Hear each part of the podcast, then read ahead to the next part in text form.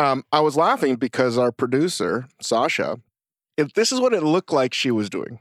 There's a giant tub. It, uh, quickly, I was like, that could be a mason jar in her hand Mm-hmm. with a frosty, milky beverage. Mm-hmm. But upon closer glance, it's not. Mm-hmm. It was just a untopped, unscrewed plastic tub of peanut butter. Mm-hmm. And this is what these young peoples do. I thought to myself. She wanted to make sure that she got all every bit of peanut butter from the peanut butter jar. So she put milk into it and started scraping it all up and shaking it up so she could have like a peanut butter. Like a peanut milk, yeah. You know, the only maybe she learned this from Greta Thunberg. I don't know. But which, but that's not what was she doing. So there's some sleuthing to be done here. Yeah.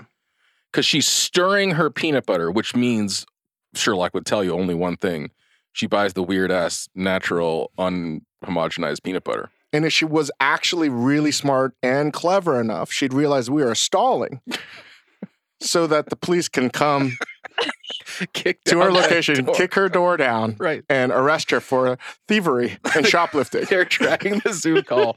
They finally found the Nutmeg Kid,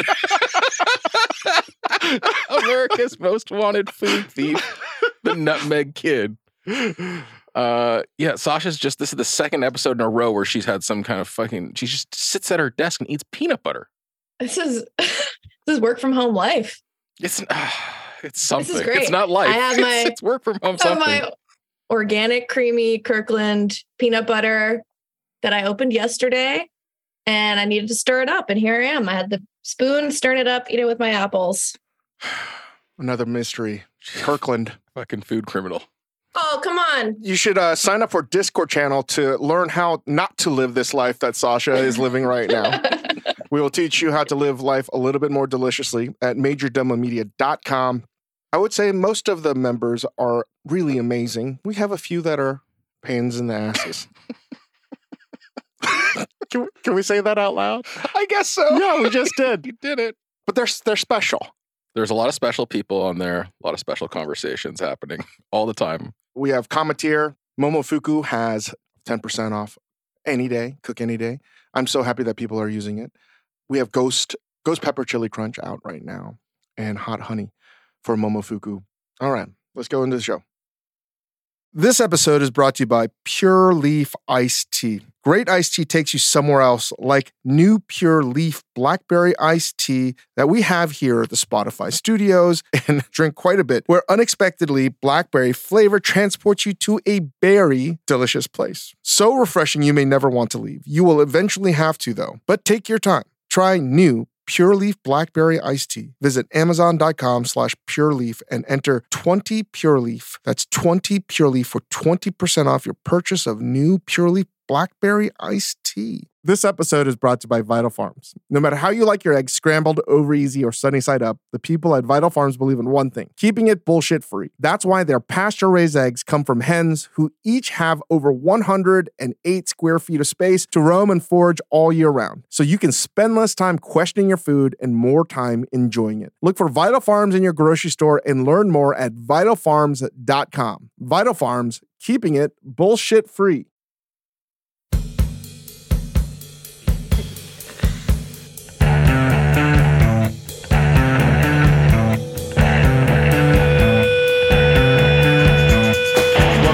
Chang Show, part of the Ringer Podcast Network, presented by Major Domo Media. Thank you, Yo La Tengo, as always. We have, as a guest, an ensemble Mhm. with many facets to their business Mhm. and a name that some of you probably have heard of, some of you may not have heard of, but I will guarantee all of you guys will be way, way more familiar with in the days and years to come as they grow their business and their brand and all of their enterprises in general. And that is Ghetto Gastro.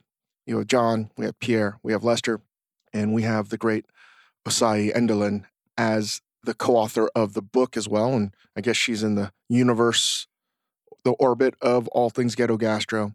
And you may have seen Osayi on our uh, Next Thing You Eat show on Hulu. One of the best minds, food writers out there. Absolutely. And, I- and like and and just like a perfect collaboration. Osayi did such a good job. Th- Their book is called Black Power Kitchen, and she did like an incredible job of writing that book. It's it's just got so much poetry to it. Can we talk about cookbooks? Sure. Wh- What is the reasoning to make a cookbook? This is funny. This is so from time to time, a few times a year, somebody will reach out to me and ask me to co-write a cookbook with them, and I always ask, "Why do you want to write a cookbook?" Do you think it's going to be lucrative? this is exactly what I'm saying. Like, is it for the money? Do you think I don't, I don't, I don't, I don't put it, I don't like try to slant their answer, but I'm like, is it because you want the money? Is it because you think it'll put more people in the restaurant? Or is it because you have something very important to say? And usually the answer is like, I don't know. So somebody told me I should write a cookbook.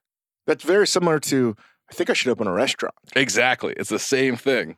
But what is the truth about How both? many cookbooks are published a year? Some ungodly Would you say number. north of 20,000 a year? No, not north. I mean, uh, worldwide, maybe so, like in the thousands, but you know, like from the major publishers, you probably have five, six hundred titles. I bet in the in the states, And of those, how many do well?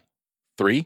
And what is a best selling book? And I, I remember having this conversation with uh, Preet Bharara, former New York State Attorney General, no, district attorney of the Southern.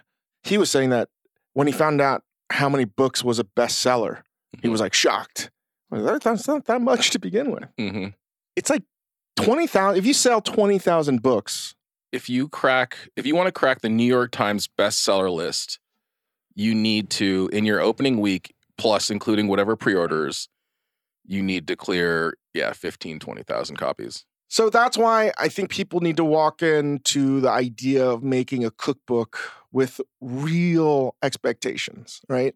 There are a lot of different kinds of books. You have small regional ones, you have books that are just for a, a person's community, especially in the cooking world. The books that sell well are always the most mind boggling to me. Hmm, like unexpectedly, Yeah. They're just, I, again, there's no rhyme or reason. It's a little bit like a children's book. yes, where you're like, wait, I don't understand why Goodnight Moon has sold 500 million copies. I don't, I don't understand. And whatever cookbook of like broccoli, 16,000 different ways, you know, whatever. Mhm. But it's a hardcover book that's $48. It's huge. You don't think that book's going to sell and it sold like, you know, 2 million copies. Like, what the fuck? Yeah. I mean, think about like, think about it this way: if every single person you know bought a book that you wrote, you know, that's like the worst selling book of all time. How do you get a book to sell to like a complete and utter random stranger? You know, like that's that's the thing is. I, you if you're only looking at like what's going to sell for yourself, and and so these guys, Ghetto Gastro and Osayi said it. They're like, we treated like this this as though this is our first and last book, and I think a lot of books right now are written as, well, I'll write a book whenever, and I'm going to write this book because it's directly responsive to what's happening today in my life and right now. You know, so it's like the foods of Wednesday, October 24th at 12:27 p.m. and you're like, who's going to read this? Like what's what what separates this from a magazine article or a blog post or a social media thing? Like I think the books that do well have have to like live on, have to have like utility and be like I need to pick this book up over and over and over again because it's always applicable. And when you build a collection, it's interesting. Like, there's so many pasta books out there, right? Mhm. Um, you know, the Flour and Water Chef has a great cookbook. Missy Robbins has a pasta book. You know, Chris Bianco has one. Marc Vetri. There's literally, I would say, the past 10 years, 20 excellent, not just Italian, excellent pasta cookbooks. I have them all, mainly because you you want to collect those if you're a collector of things, not just for the the book itself, which I used to do. I used to have, I would say, one of the very best cookbook collections I've ever seen. Again, lost in Hurricane Sandy Mhm. not going back there. But um, it's interesting because you can see almost like how Bill Simmons goes back to st- stats like years ago, the difference in evolution and the things that people do, the difference in ratios of say double zero flour to semolina when they're making a semolina pasta, whatever. You, you you can start to see the granular changes in, in philosophy, but that's like a super small niche of people that will buy these cookbooks Mhm. if you're able to penetrate the audience of people that are like, I don't buy cookbooks. Yeah. But I have to have one or two to put on my coffee table. That's like, that's the holy grail of like, holy shit. Right. Because you buy those because you're like, I know that there's a difference between what Marc Vetri does and what Bianco does and what Tom McNaughton does and and whatever. Like uh, you you can distinguish those, but the average audience is like, the hell, I don't know any of these people. None of these people live in my city. I don't know who this chef is. I want the book that says like, this is your ultimate, ultimate, ultimate right. pasta Or book. they might buy the beautiful seventy-five dollar. I can't remember the publisher. The, like Italian, like Yeah, pastas the- of the pastas of Italy. right. It's like the big. you will thick- never yeah. cook from it Never. ever, but it looks beautiful. I, I'm constantly answering questions from peers of mine that are like, "Hey, Dave, you've done some books. Can you help me out?" And I first tell them like, "Are you ready to prepare all of this time and effort for something you may never Mhm, see any reward from?" mhm, mhm. And in advance, I think don't think people understand what an advance is. What is an advance, Chris? the advance is the payment you get up front again that's that's you know uh, measured against like potential future sales so if they give me an advance of $10,000 to do this book they're expecting they're they're saying this is $10,000 knowing that you will sell enough copies that whatever percentage royalties from sales you will eventually pay this back to us and then once you've cleared your advance every book you sell you will continue to get a percentage of the cover price That book isn't for you to put money into your pocket. No, and so this is the other thing is like sometimes cookbook, like especially in the last 10, 15 years, cookbook advances like look like big numbers. I think you know six figures is not is is pretty standard if you're like a, a chef of some renown or a, a, writer of some renown. You can get six figures, and you're like, holy shit! Like I just put a hundred grand in my pocket for this book, but then you're like, oh, so Okay, it's when- not like that. It's divided into like six to eight Right. payments. when do I get this? And the publisher says, well, you get five dollars now, Yeah. and then five dollars in three years. And Agent then- takes 10 to 15% depending on your cut and all of these things. So, like, you get taxes on it. So, I'm always telling people you're not getting it up, you're not getting it up front unless you're like, you know, No, Cli- I'm- Clive Cussler, you know? right. I would buy the Clive Cussler cookbook. Great. Um, and you have to sort of, that's your budget for product production so of the book. this is the thing that people don't realize too. And like, I, you know, we're speaking to a niche audience of people who are going to write cookbooks, but like, we are? but that's the other thing. It's like it's the same with restaurants, the same with any business where you see this big number up front, and then you say, "Awesome!" So, so I was thinking like I would fly to Italy to like learn from like the nonas there, and and uh, there's this photographer I really like. Oh, and I love illustration. Can I get an illustrator too? And the publisher's like, "Yeah, yeah, yeah, that sounds awesome." And then you say, "Okay, so how do I pay pay for this?" And they say, "Well, we gave you a fucking hundred thousand dollars. Start spending it. Yeah. Start spending all of it." You So- know, So, most books lose money or break even. That's just the reality. It is- Not even just cookbooks, most books. So your original question is like, why do you write a cookbook? Like, you're not going to make money, and generally speaking, unless you you break into the big time, you're going to be speaking to your audience that you already have. So you're not necessarily going to bring new people into the restaurant. They don't discover you through your cookbook. So you got to have something to say, and you got to really, really want to say it. And that's why I'm, I'm excited about this book to get out there in the world. It has something to say. I would say most books don't have anything to say. They're like a Thomas Kinkade painting, right? Which, again, if you can do well, you're going to sell and make a shit ton of money. But like, there's no rhyme or reason as to how you're going to become that person. And Lord knows we don't need another pioneer woman in our lives. You know, It's true. I'm just jealous of her 2,000 acres of land she owns oh my god. and her politics. Good God. Good God. Good God. No, I'm excited about this book for the same reason. I mean, like, this was one of the few books, too, where every page I'm like, oh, I just learned something completely. It sounds like you're, you know, blowing smoke up their ass. I'm not. I'm fucking. No, genuinely not. And the, the, that's the thing is, it's very rare to have a book that sort of shuns tradition and the status quo. So uh, I hope that everyone enjoys it, but it's definitely a stance, right? And that's why I think it's not a cookbook. It's more of a book. It's more of a manifesto, and I think it's beautiful. And what I what I really hope people get is this is the philosophy because ghetto gastro is this multi hyphenate thing and you just haven't heard a lot of these stories in this way, right? From their pers- their their platform and their perspective of um, you know strength. It's usually told by someone else. hundred percent. They're they're telling a story and they're opening a window into a world. I mean, that I mean, frankly, I'm not familiar with. I've never like spent any time in the Bronx. Like, I'm a Chinese American guy from Southern California. Like, getting to That happens to be a huge Yankees fan. Go figure. Um, but that's why I think for anyone thinking about writing a book or even purchasing a book, right? You don't need to, you know, you should think about who you're going to support, right? So if you're a fan of a chef, you should definitely buy that person's book. But for anyone thinking about writing a book, don't make the book you think you should be making. Mhm. Make the book that scares the shit out of you hmm because it hasn't really been done before. And your publisher's like, that's fucking crazy. Yeah. And ironically, as Chris and I work on another book idea, the one book that we're thinking about scares the shit out of both of us because it's one of those extremely beautiful, Mhm. more mainstream books. It's way outside of our comfort zone. That's out of our like- comfort zone. Yeah. That's why it's scary. Is it's we're going to try to do something we've never done, but we think need that all like the world also needs to hear about. So I don't know. I, I think this is a sort of a meta conversation about people in the industry or writing books, but in general, it's very rare to get a, a huge cookbook deal. Uh, it's very rare to find somebody with so much to lose. As they say, this could be our first and last cookbook to throw it all out there, to let it all out there, and just to to to sort of have every page speak to who they are and where they're going. So I very much enjoyed it. Very much enjoyed our conversation, and uh, let you guys get into Osayi, Jon, Pierre, and Lester. Ghetto Gastro.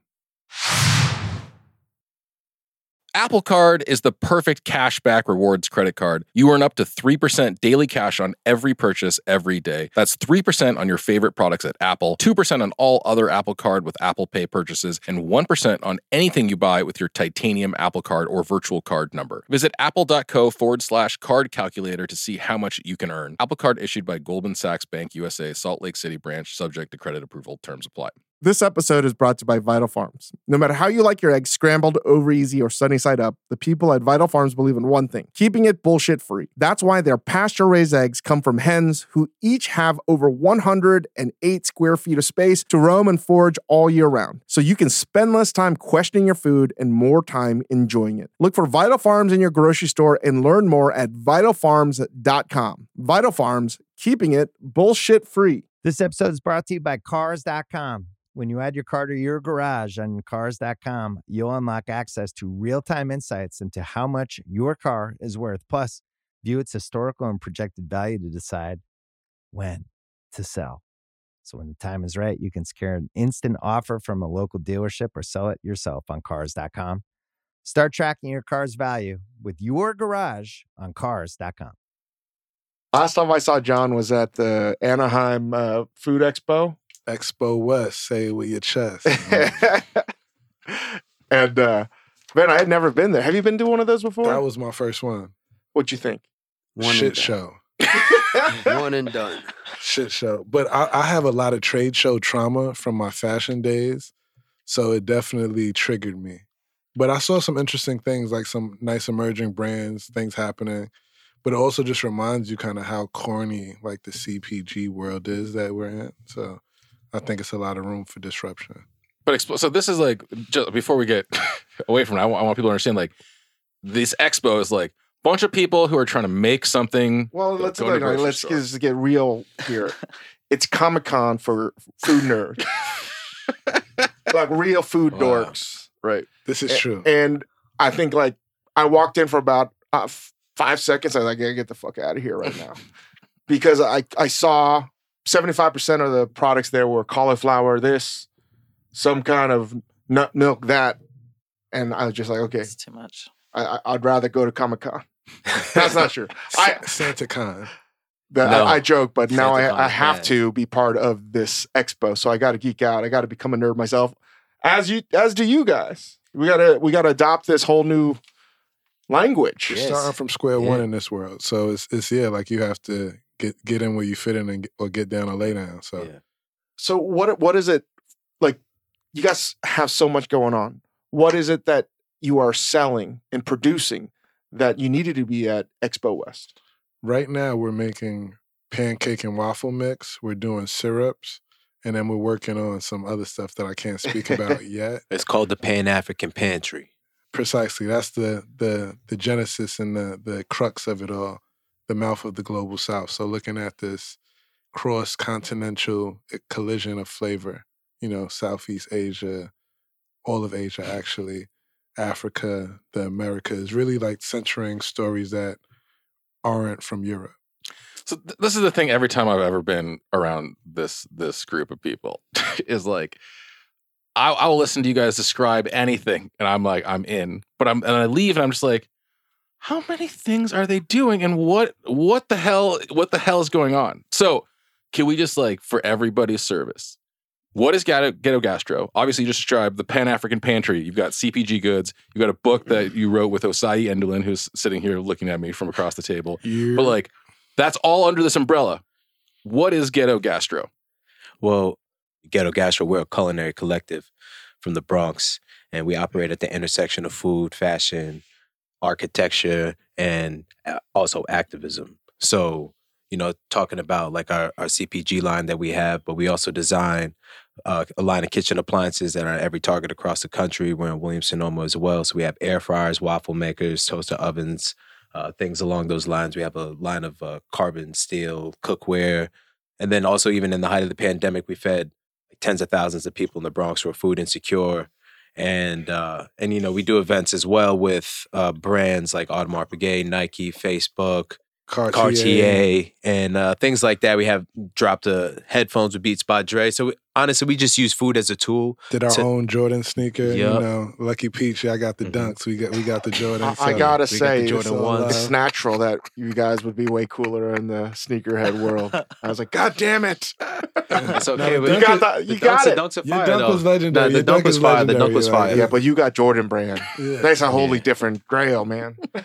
Well, you know. Look, Yeah, look, it's you, about you the walk so you walk so we can run, baby. Yes, indeed. yeah, it's about the flash it and, and encompassing all the arts too. Like, you know, we done things like from Taste of Wakanda to, you know, uh the Bronx Brasserie in Paris, you know, and, and Place Vendôme. So, you know, the stretch, the reach is is is pretty far, man. So it's global domination, man. Ghetto Gastro Global. It's doing cool shit with food that people can adapt to. Like people from our communities, people from, you know, cause cause there's the South Bronx everywhere. You know, there's a Bronx everywhere. Well, Leslie, you, you brought up a point that I want to sort of elaborate on. You guys are doing cool shit in food, which means what exactly? Because Whatever we want. Yeah, I think for us, we're, we're storytellers, and I- and basically, food is the medium that we use to tell stories. And Ghetto Gastro has been a great excuse to exercise all of our interests Mhm. within it. It's really about teaching teaching folks. You know, it's like the book is a prime example of that. That's nourishment. You know, nourishing the mind, the body, and the soul. You know, you get some reading in, you get some excellent recipes, and it, it's just a feel good, man. It makes you know, it, get, it makes our mothers proud. We got a chapter in the book called uh, "Mama." Dear, Dear mama. Mama. Dear mama. You feel me? So it's it's also about putting up putting our putting our women on the pedestal. Mm. You know? Because that's where we come from. Someone Strong DM'd me women. today and said that he devoured it. He said this is amazing. Mm. It just was like no exclamation point. It's just like flat. Like, you know, it's there's there's a It's no filler. yeah. It's all everything just heat is, rocks. is it's like yeah, it's potent. a lot of singles. It's just a. And we're moving with intention. You know what I mean? We're we're not just not out here doing things willy nilly. Like everything that we're doing is calculated. We think about every event that we do, every product that we put out, every every word that is written or spoken. You know, we you know all of these things are said with intent because you know we're on a mission over here at the Black Power Kitchen. You know, and that's just to like like Les said, feed the mind, body, and soul, and also just show our people different ways of entrepreneurism with culinary, using food as that tool to kind of just expand and break down some barriers. you know, this book, Black Power Kitchen, it's beautiful. Number one. Uh, number two, the stories are what make the book so different to me. The attitude, the philosophy, and we'll get into the recipes in a second. But I wanted to get to because of the philosophy of what you guys do creatively. There, what was the first sort of iteration of like, what is this book going to be? Because I think it's a book, not a cookbook. Right? That's how I think about it. Thank you. And when we do a book, we always, I think about, I can't have it be like all this shit. It's got to be this, this, and this. It's almost an exercise of what it can't be. So can you describe? Because I think that had to have happened, right? Like this book can't be X, Y, and Z.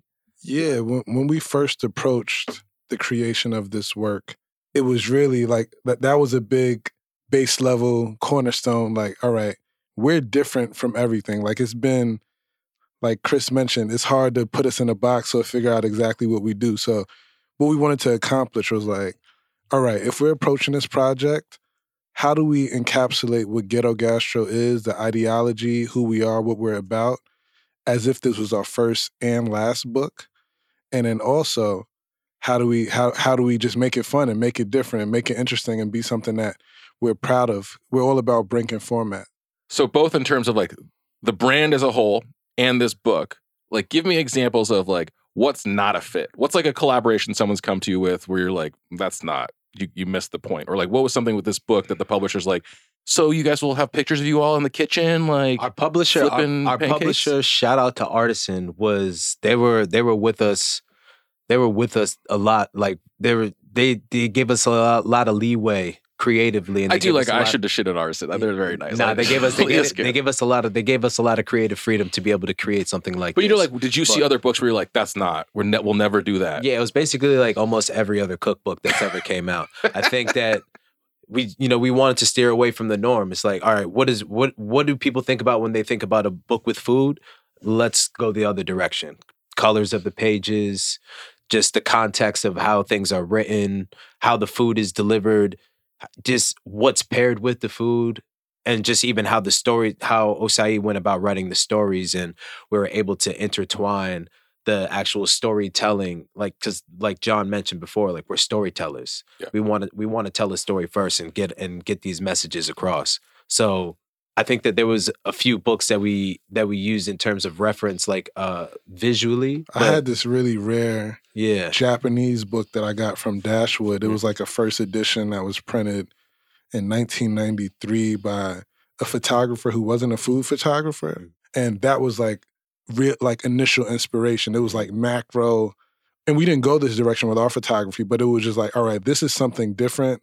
That's beautiful. It looks sexy. It's a vibe. It's like really putting the food and the ingredients on the stage.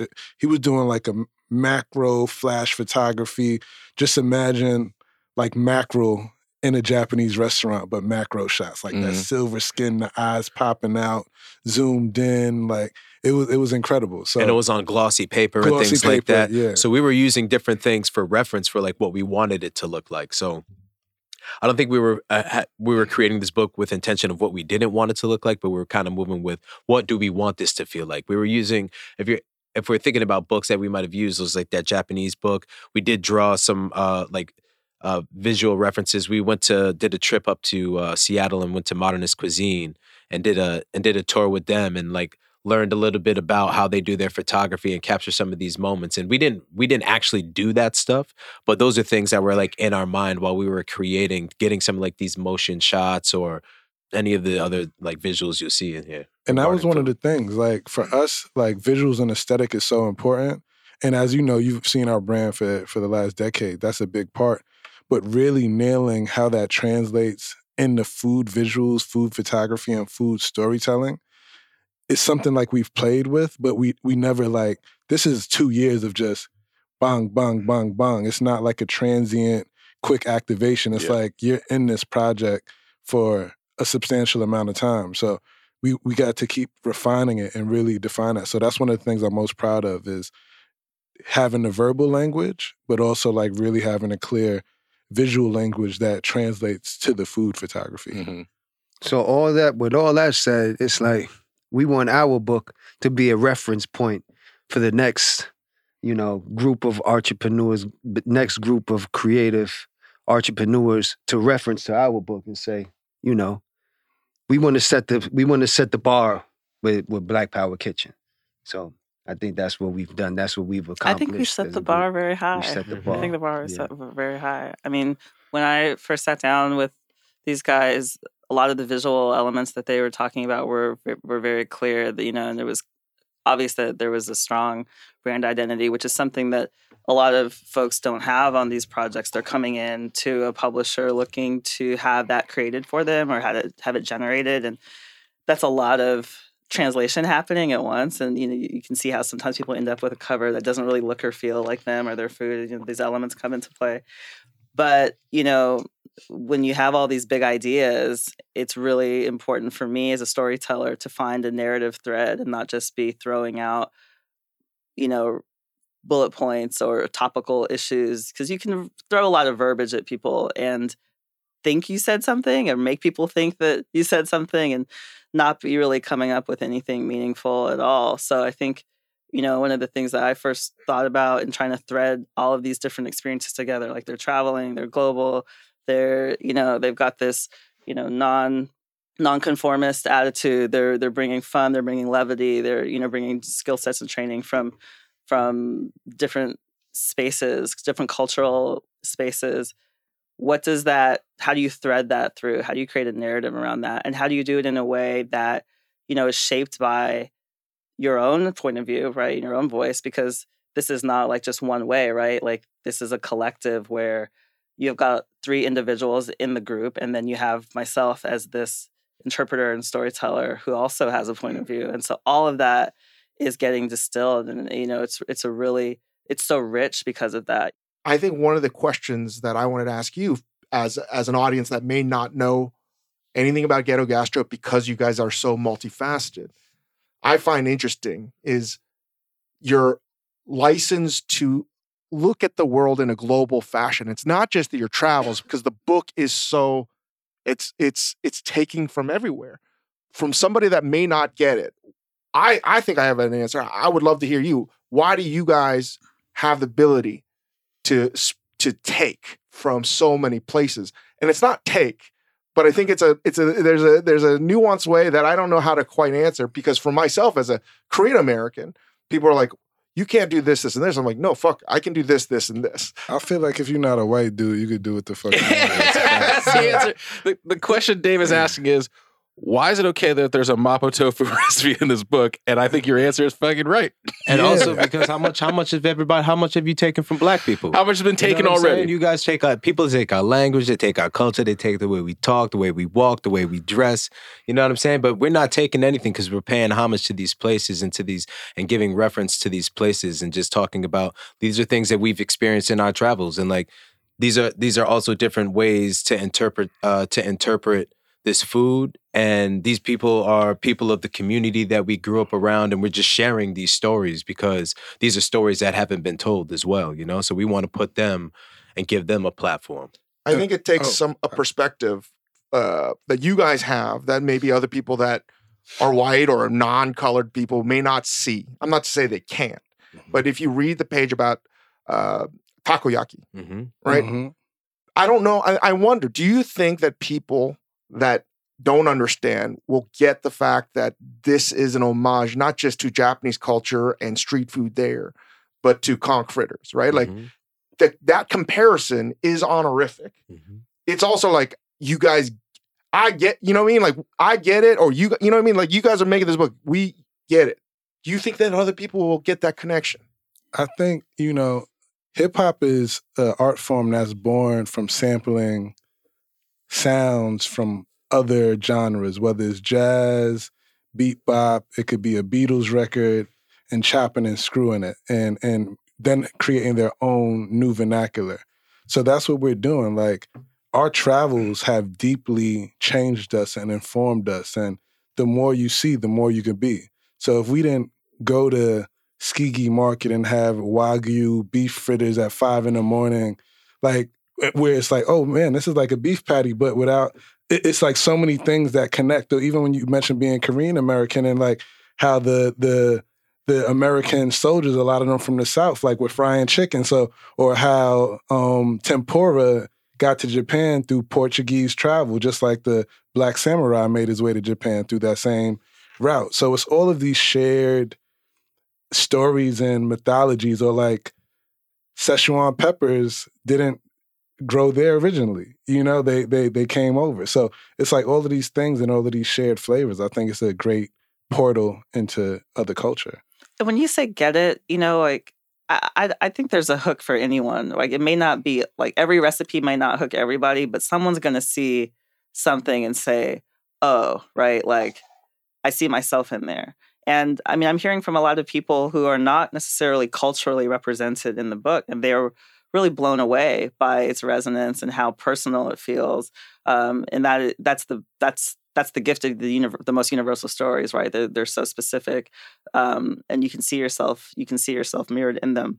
I guess it is like a really good song. It gotta be in sample it. you. You know, not everyone can do it. Yeah, and It yeah, gotta be in you, man. the sauce. Yeah, It got to be in you, man. I like to say a lot of times, man. I didn't choose this life. This life chose me, man.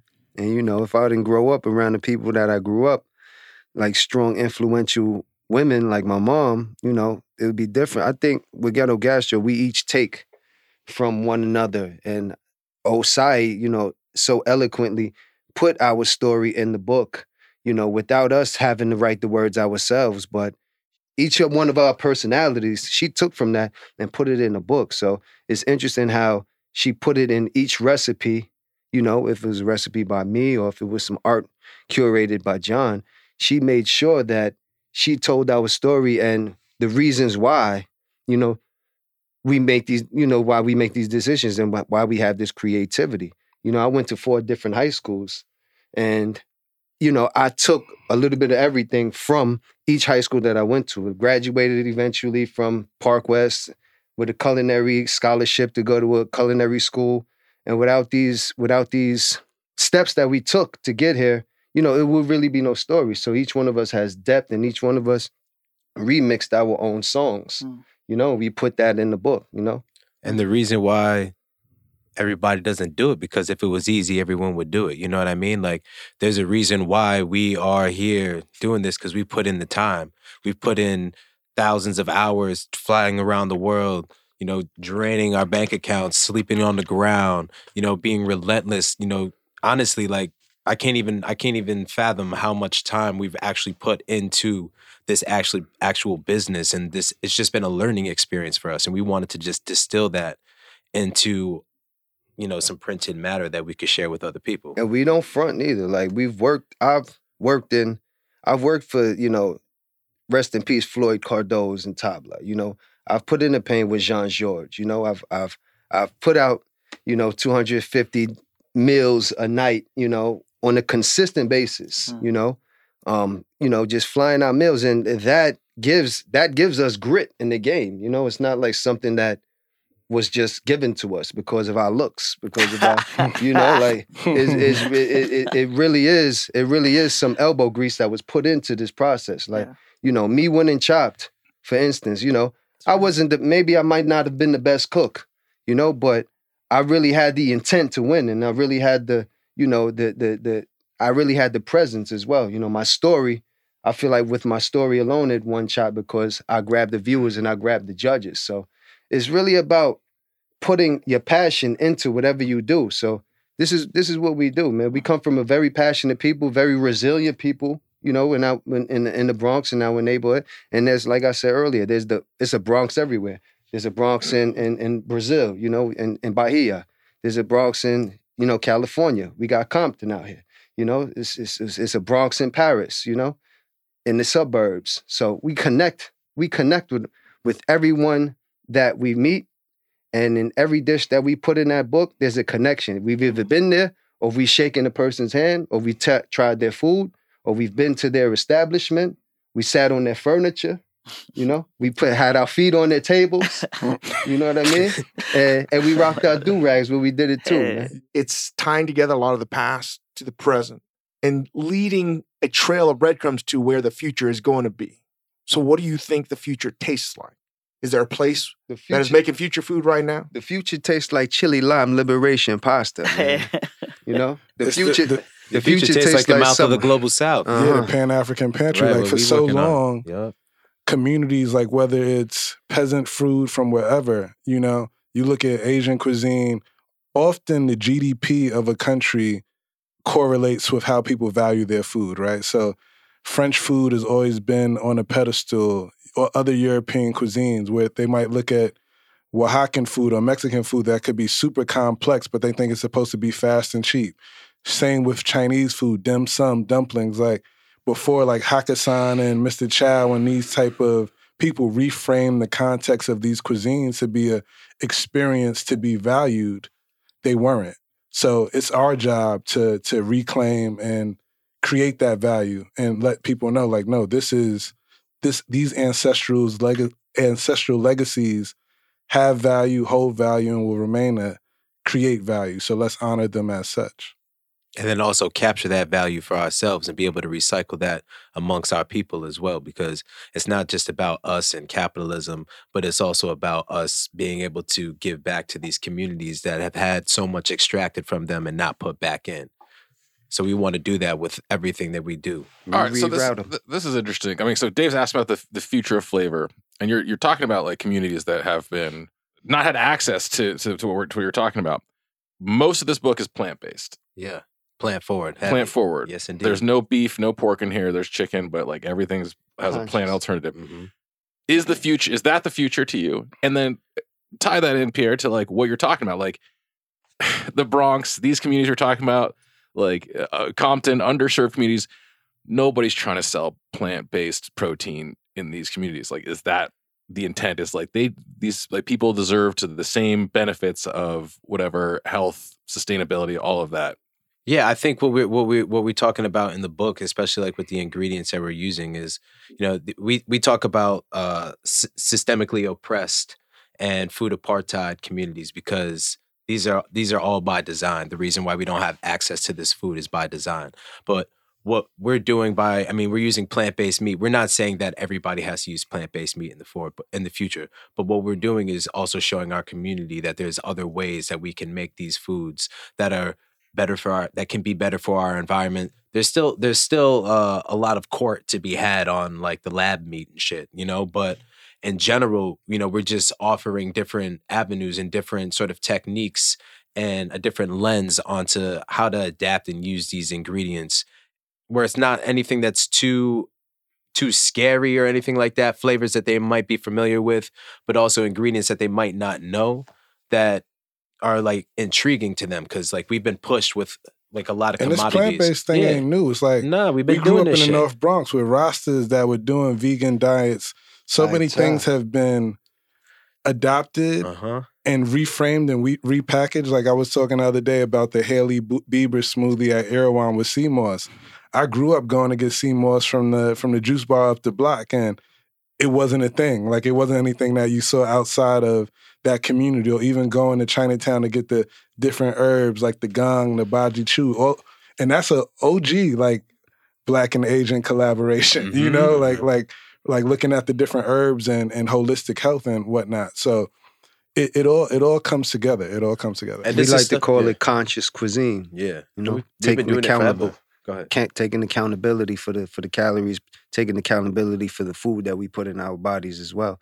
And it's about desirability as well because I don't know about you, but I'm not running to get a dehydrated kale chip with like dry ass cheddar flavoring on it. So it's like, how do we create these options and make it culturally attractive? But you found you like delicious. They're, the the connections are there and they're natural, and the ones you have found are like amazing to me. You know, I talked about I said you know there's a mapo tofu recipe in here, and I, at first I'm just like, what is this doing in here? But then I'm like, you tell the story of where mapo tofu comes Yeah. from, right? It's it's just this woman, this old pockmarked Pockmarked faced woman, woman, yeah. like just trying to hustle in her neighborhood and selling this, like literally like pushing her cart around or carrying her rice on her stick, and I'm like, yeah, it makes sense. like these guys from the Bronx just trying to like get their flavors out there, make they like serve food to their community. Of course, mapo tofu makes more sense here than it makes sense in the 750,000 other places we have seen it sh- pop up in the last like 10 years. You know what I mean? but it's also in a chapter like it's not just randomly in there right like it's not like they were like we got to do a mapo tofu recipe it's like we're telling the story right and in, in this part of the book there's talking about direct diplomacy bronx to the world and what it means to take who you are wherever you go not as a force of domination but as a opportunity for exchange and, and for for knowledge sharing so um, and, and for community building. So you know that is that dish is there in reference to you know beloved experiences they had you know in, in restaurants in, in in those in those places. Or you know as Les said you know the the the relationships that they have with folks from that culture and you know that's that that's a common thread of you know everyone at this table like you know I'm why are you in Amman because I want to eat here like you know like what did you do in Beirut I ate I talked to people like you know like it's like very clear it's very consistent what we're doing and you know the the knowledge that you have as Jon said it it it transforms you you know it transforms you We break bread to build bridges. and even our fried chicken recipe, like we could have took a grandma's recipe and did that,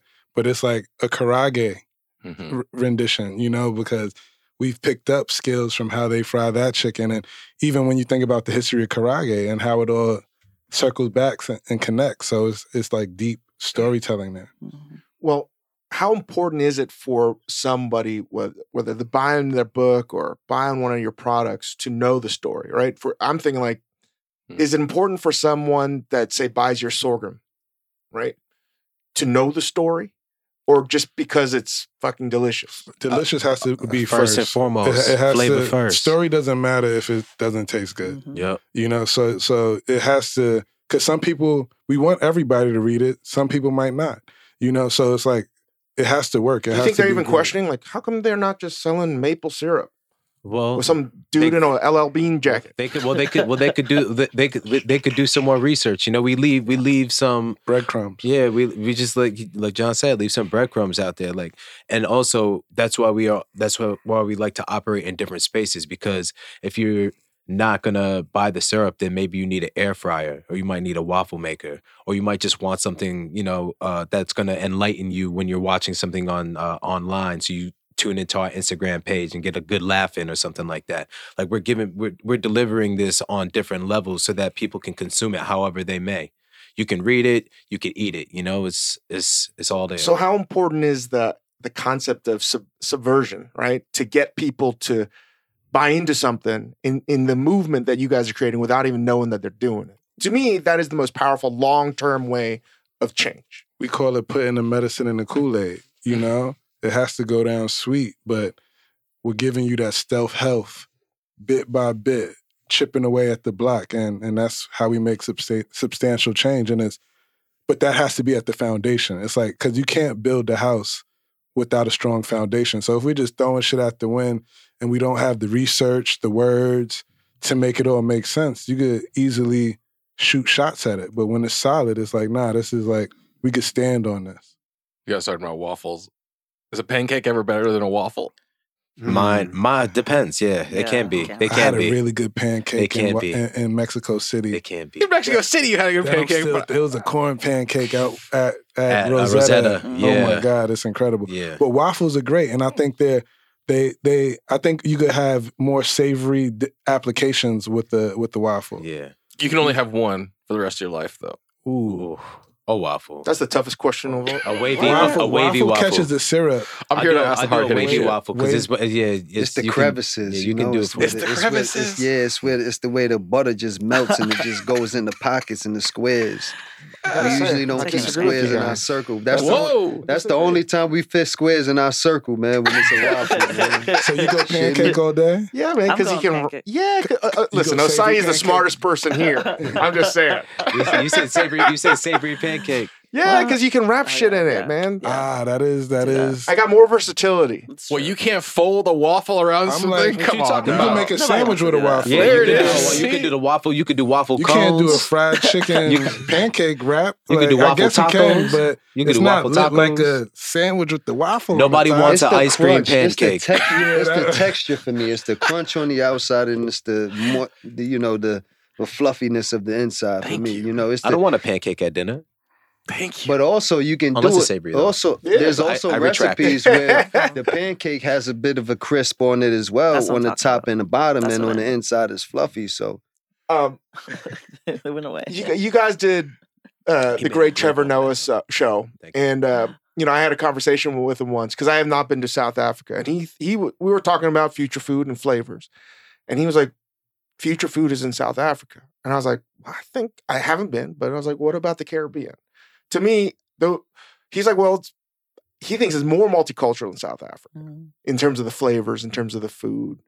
Because I haven't been there, I have been focusing a lot of my efforts on places in the world where there's a convergence of like at least three to four different groups of people, oftentimes against their will, right?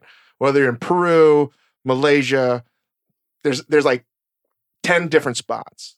The one that's closest to me in America is the Caribbean.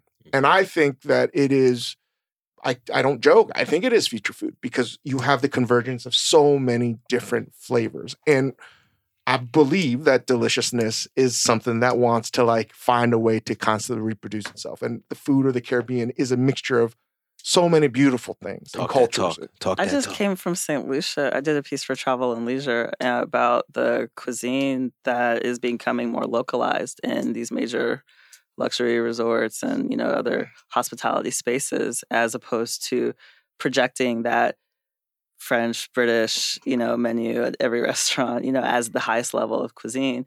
And you know, you're seeing, you know, saltfish and and and bakes and um, you know, things that you know weren't necessarily always going to be options for you and how people are cultivating that and this sense of pride that is emerging from you know similar conversations we're having here you know around like really connecting to you know who we are and to loving that history and to nurturing that history and teaching people you know to to perpetuate that i think i think the caribbean is also a lot more diverse than a lot of us give it credit for in the united states specifically i mean p can speak to this Not in New York. We know it's, Yeah. we know what's happening uptown. It's a melting pot uptown, but I would say just on the Caribbean tip, you know, shout out to Barbados because that's where my family's from. There's a, there's a lot of ode to Barbados in the Caribbean in the book, but you know, something that that we're aiming for on the islands right now is really to make a change and and steer away from like all that colonialism and to release release colonial ties, especially through the food. So you're definitely seeing a lot of new emergent flavors that we haven't seen because they we haven't had really had access to them because the pe- pe- people have had such a connotation with uh, working on the land and harvesting to slavery that it kind of uh, set us back so many years in the islands where we haven't had access to seeing like tamarinds and mangoes and soursops and breadfruits and different star fruits and these different ingredients and all spices and things used on a more globalized level and a globalized scale until now where everybody's starting their own new nations and Mhm. being able to develop these flavors and and and spread the word. So and being able to self rely as Mhm. opposed to having these dynamics where they're purely tourism tourism driven economies that you know, relying ba- on foreign supply. barely recover and having to import foods when you know we learn you know how to grow you know locally and you do that at a scale that can feed the population. So I agree with you. I mean, I think it's Mhm. happening. Yeah, Caribbean is crazy because think about even like the the Chino Latino like cuisine, like gr- growing up on that. So like Chinese Jamaican food, you know, Chinese. it- It's just, it's just yeah, it's rich because you think about you know enslaved Africans, indigenous peoples of these islands, Arawaks, Tainos, different cultures. You look at the the colonizers that came in French, Spanish, English, Dutch. Like oh, it's just it's a it's a it's a the Indian East Indian population that came in, you know, as indentured Mhm. folk people working. Like so, you when you have the rotis and how it all just really becomes one. Like you think about a Jamaican curry, it's it's it's by definition like that amalgamation of culture. And That's we- why I love it, man. I really, you can taste everything. Yeah. and we want to be the ones, and we also want to be the ones who are controlling the the narratives to a certain extent, and how they're how they're introduced to the world, and like the stories that go behind them. Because like Jon was talking about, just Hailey Bieber sea moss smoothies at oh fucking That's Erewhon. crazy. You I know, saw a jar of sea moss, like eight ounces, or not even. That's probably it's probably like six ounces, and it was like thirty two dollars. Like it's just that's crazy. Let's to just me. talk about. Let's just let's give let's pay homage Shout to out to stuff comes everyone because they, they got Yeah. that wavy waffle. Shout out to that Erewhon. Sovereign syrup on deck. We gonna we gonna We we, got- gonna we set gotta- y'all out with some sea We moss got in to the put future. that in the smoothie though. Yeah. help help us So control two other narratives. So like I'm, I'm flipping through this book and like you know I've not I've spent zero time in the Bronx because Jon's never invited me. I came to visit you in, in San Francisco. That's right. So this is a this has been a one way friendship. We gotta, Dude, now you we get it. gotta fix that. John gets it. Help ex- uh, control this narrative because I think the first recipe of this book is for chopped steez, right? It's mm, chopped Nah, cheese. Triple, triple, it's C. triple triple C, and then it's triple then it's Cs. chopped cheese. But like you start to see this thing trickle outside of its original home, and then you got another thing. You've got like these nutcrackers cocktails, and like I'm sitting here thinking like, wow, this fancy restaurant invented the idea of pre-batch cocktails. Like they've already batched these ahead of time, and they just serve them to me. Like oh, Yeah. explain these two things and help help control the narrative of like what this stuff where the where this came from. I think Osayi has some good gems on these ones.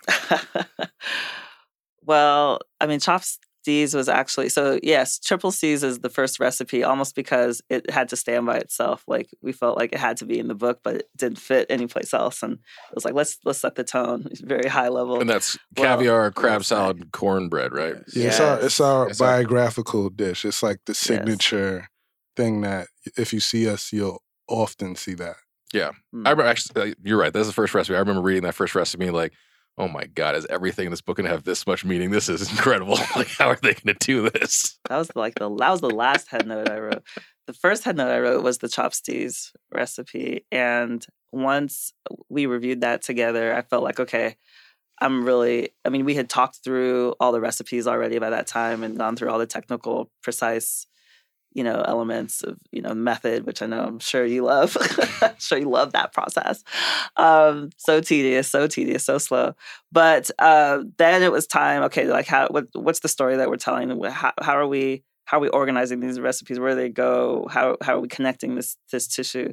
And I felt like you know hearing them talk about this classic deli sandwich, Which, uh, what, what is it? which explain it. well, I'm, a- I mean, that's it's a it's yeah. a sandwich that is comprised of a a burger, but you know, a burger patty, cheese, onions.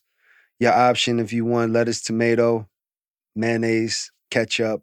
But it's, it really signifies. It really it really distills in one dish the Bronx. You know, a, a, community of you know blue collar workers, hustlers. You know, ghettonomics, and uh, is is we had to elevate it. You know, plant based, of course, cipollini onions.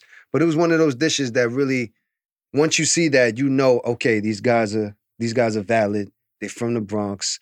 This is you know their idea of food nutrition, and they're ready to share it with the world. So Mhm. it's really about embodying the the community. And And it's I all chopped it's- on the. Gr- I'm just saying because like, people are going to Oh, see yeah. this Yeah. dish somewhere else, and they don't know where it came from. It's a Hamburger chopped. It's a chopped chopped up. cheeseburger. It's a chopped cheeseburger. Right. It's a chopped cheese. It's It's, a fucking chopped hacking. cheeseburger. It's a hack job, Yeah. but it's fucking delicious. but it's an uptown. It's an uptown staple. So it's a Right. chopped cheese, but it's the first recipe in the book because it's the first chapter is the is an ode to the Bronx. Right. And if you're talking about the Bronx, you're going to talk about the chopped the chopped cheese. But we talking about the chopped steez because we putting our own style onto it, our own you know our own language, using different ingredients and just that part. con- continuing the Yeah. same conversation, you know, but giving it from the lens of people from the community, not from somebody at White Gold selling you a fucking chopped cheese with wagyu brioche. beef on, on a brioche for twenty three dollars. Right. You know what I'm saying? because that should happen. I mean, Right. let's talk about that. But And what so- about? But and I, then- and I, uh, but to kind of, well, just to thread that a little bit, like I think that's also a source of comfort, right? Because you know, you know, they know what they're talking about. You, you you get a sense of who who these folks are, but then you're also seeing like, okay, these are things are a little different, but I trust it, right? So in terms of the people getting it, it's also about you know, we had someone ask us last night at an event like. How do you? This was Mona Holmes, actually. Shout out to Mona at Eater. Um, you know, talking about how do we encourage folks who are used to not not get not having the opportunity to see their food displayed as it is here in this book so beautifully um, having it kind of relegated or dismissed and then having an opportunity to go and experience that and it's like so unique and like it's almost like an affront right? Because it's so different from what you're comforted with and so that's a real challenge for some communities who don't you know see their their identities reflected in all these different spaces all the time. So i think what is really cool about how they work with recipes is like thinking about okay, we're going to make this recognizable, but we're going to give you something that you could step away from or step toward. Um, and it's it's it's an expansion of of. I mean, if you're someone who dines out a lot in fine dining, or you have a, lot of fresh produce locally available to you, a lot of these ingredients are not going to surprise you. But for a lot of folks, this is going to be a cipollina onion. Like some people don't even know how to pronounce that, right? Heirloom tomato. Yeah, it's like what? Like, why can't I just get? And so you know, there's it's layered, right? Like some people may come to that part later. And again, it's not about shaming or dismissing, you know, what people have and working with what you have, but you know, when that opportunity is there, when that knowledge is there, you know, sometimes you know what's so difficult about all these systemic injustices that we talk about is it robs you of the ability to imagine, right? It, it robs you of even knowing it's a possibility. And when you meet people who have been so disenfranchised and that first brush with like it's different over there why is it different over there what's wrong with me right it's a, it's a deeply wounding thing so to kind of manage that through food and to say like I see myself here, but I can also step outside myself and, and still be at home. I think is a really powerful part of ghetto gastro. You worry at all you're gonna get the same thing Shane gets when like he tries to make Korean food and like Korean people are like, What the fuck did you do to our Korean food? I think you're No, gonna we- always get that because nothing's ever gonna measure up to your grandmother's oxtail soup Mhm. or bibimbap or fried chicken or macaroni and cheese because it's not just what you're tasting; it's also the love and the memories that you're gonna associate with the flavors and the smells and, and that you're tasting. So uh, it's, it's gonna be hard to beat that, but we're just giving you a different point of view. You know. And we're not always here to follow traditions. We're here to be disruptive and, you know, start new, create new narratives with our food. You know, it's really about paying homage to, you know, who created the dish, it, you know, originally, but with us and adding our own technique or our own, you know, flavor profile to it. That's where the Bronx comes in because, like, you know, like we were talking about earlier, we think about when we're cooking like hip hop, for instance, we're artists, you know, so we think about like we think about it like a song, right? The song is fire when just Mary J. Blige is on it, right? But then when Puff hopped on it and started rapping, then he threw Biggie on it too.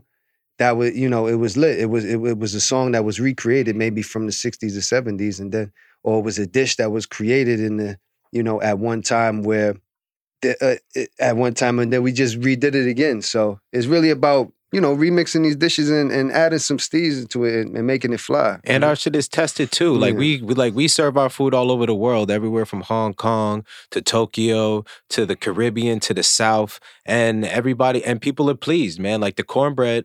Like we're not. I'm not saying it's better than your grandmother's cornbread, but I bet you it's probably one of the most interesting bites of cornbread you've ever had. It's such good cornbread. You know what I'm saying? Like who who else do you know that serves cornbread with crab and caviar on top of it? You know, and our shit is and we worked on that recipe for years. So many caviar converts too. Like in our community, often Yeah. the caviar is not something you come across or may have tasted. And Yeah, it's we like, just- hold up, wait, I, so many caviar converts based on that. But also, I would- I would just want to want to piggyback and mention that it's really doesn't have to be for everybody. I Mhm. think the quickest path to destruction is trying to please everybody Mm-hmm. we we have an internal conversation. We try to please ourselves and our tribe, and then it's open up for everybody else to join us and come along for the ride. But we're we're not here to to please anybody besides like ourselves. We're here to shake up the room, man. Fuck shit up.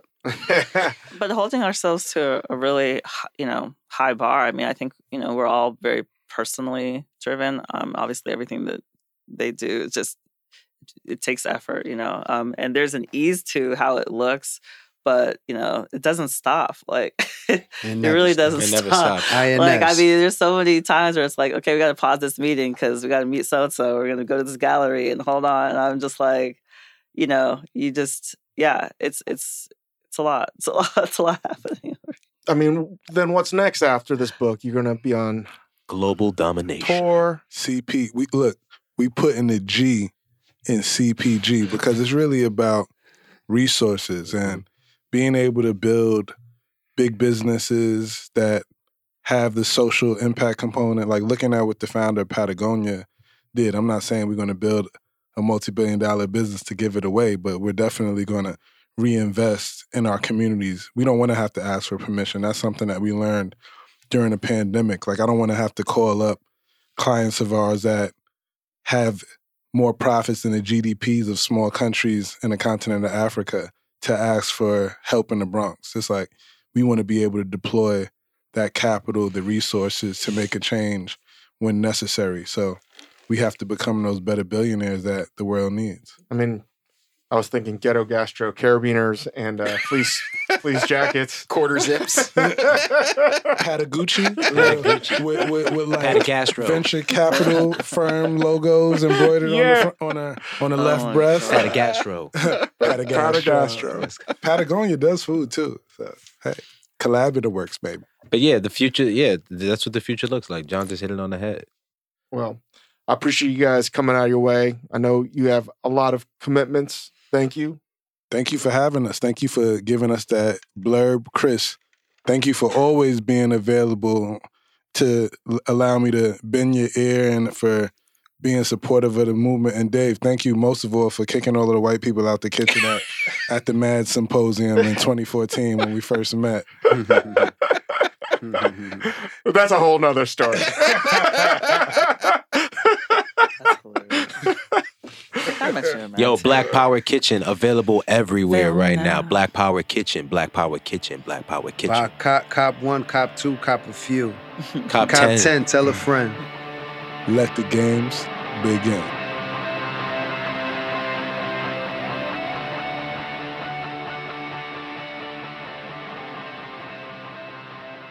well, that was a conversation. Please encourage them to have their own podcast because they just sound way cooler than us. God, they're so good at talking. It's unbelievable. I just feel like a marble mouthed idiot around those guys. I'm not even don't even try anymore. but they're they're they got a lot of products. You can get their stuff at Williams Sonoma at Target, both in terms of the hard goods such as the waffle fryer, air fryer, and their wavy products, which are the pancake waffle, uh, sorghum, and uh, now this book. And who knows? They had they they said they have all kinds of stuff in the works, and I I don't doubt it. But uh, they're they're they're on the road a lot, and uh, it's good to support them. Give us five stars. Support us. give us five stars. And give one star to everybody else.